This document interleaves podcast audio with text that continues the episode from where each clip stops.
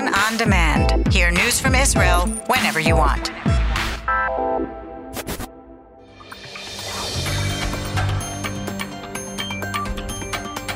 You are listening to the English language news of Kan, the Israeli Public Broadcasting Corporation. Good afternoon. It's 2 p.m. in Israel, Thursday, February 17th. This is Aryeh O'Sullivan with the top news at this hour. Syria reports that Israel struck overnight at military positions near Damascus. State TV quoted unnamed Syrian military officials as saying that surface to surface missiles were fired from uh, the Golan Heights and struck on the outskirts of the village of Zakia, causing damage.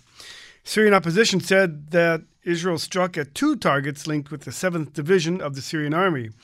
The Saudi Al Hadath agency reported that Hezbollah used the bases of the 7th Division as its core for their so called Golan Front. The British based Syrian Observer for Human Rights said the attack targeted a building where a meeting of unknown military officials was being held.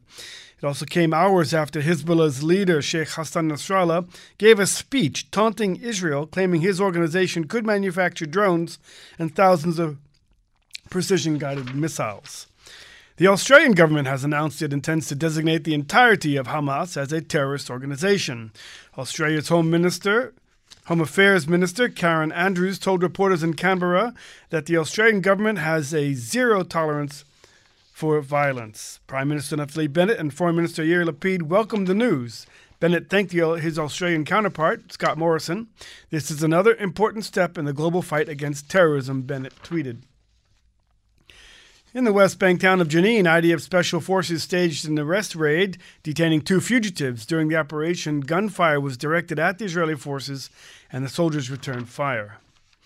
The tensions in Sheikh Jarrah, the Palestinian daily Al Quds, is quoting Egyptian sources as saying that Hamas and Israel have both relayed to mediators in Cairo that they are not interested in escalation of the situation.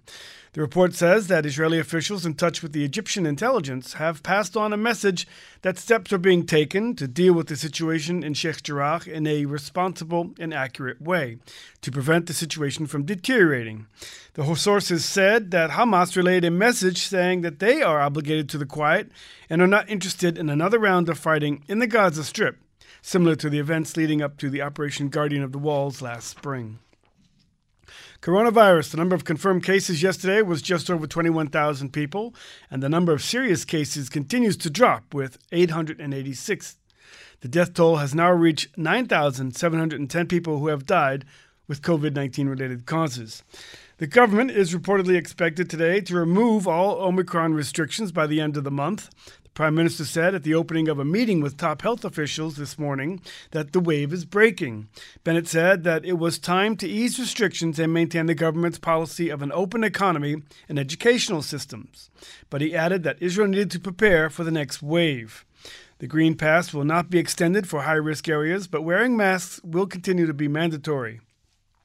Antigen tests will continue to be required upon entering retirement homes. The United States believes that the Russian option to launch a military action against Ukraine has been growing and that there was no sign Russia was pulling back its troops. This, as there are reports of multiple shelling incidents along the line of contact between the Russian backed rebels and government forces in eastern Ukraine this morning. Each side accused the other of using artillery. The Kremlin said it was deeply concerned with the flare up of violence in eastern Ukraine. Meanwhile, Russian Foreign Minister Sergei Lavrov said that Moscow would be sending a reply to the United States on the issue of security guarantees today. Russia has demanded that Ukraine not be allowed to join NATO, something that Washington and Brussels have so far refused to promise. Economy Minister Orna Barbivai will travel to Morocco next week to sign an economic and trade deal as the countries look to broaden the cooperation since they normalized ties in late 2020.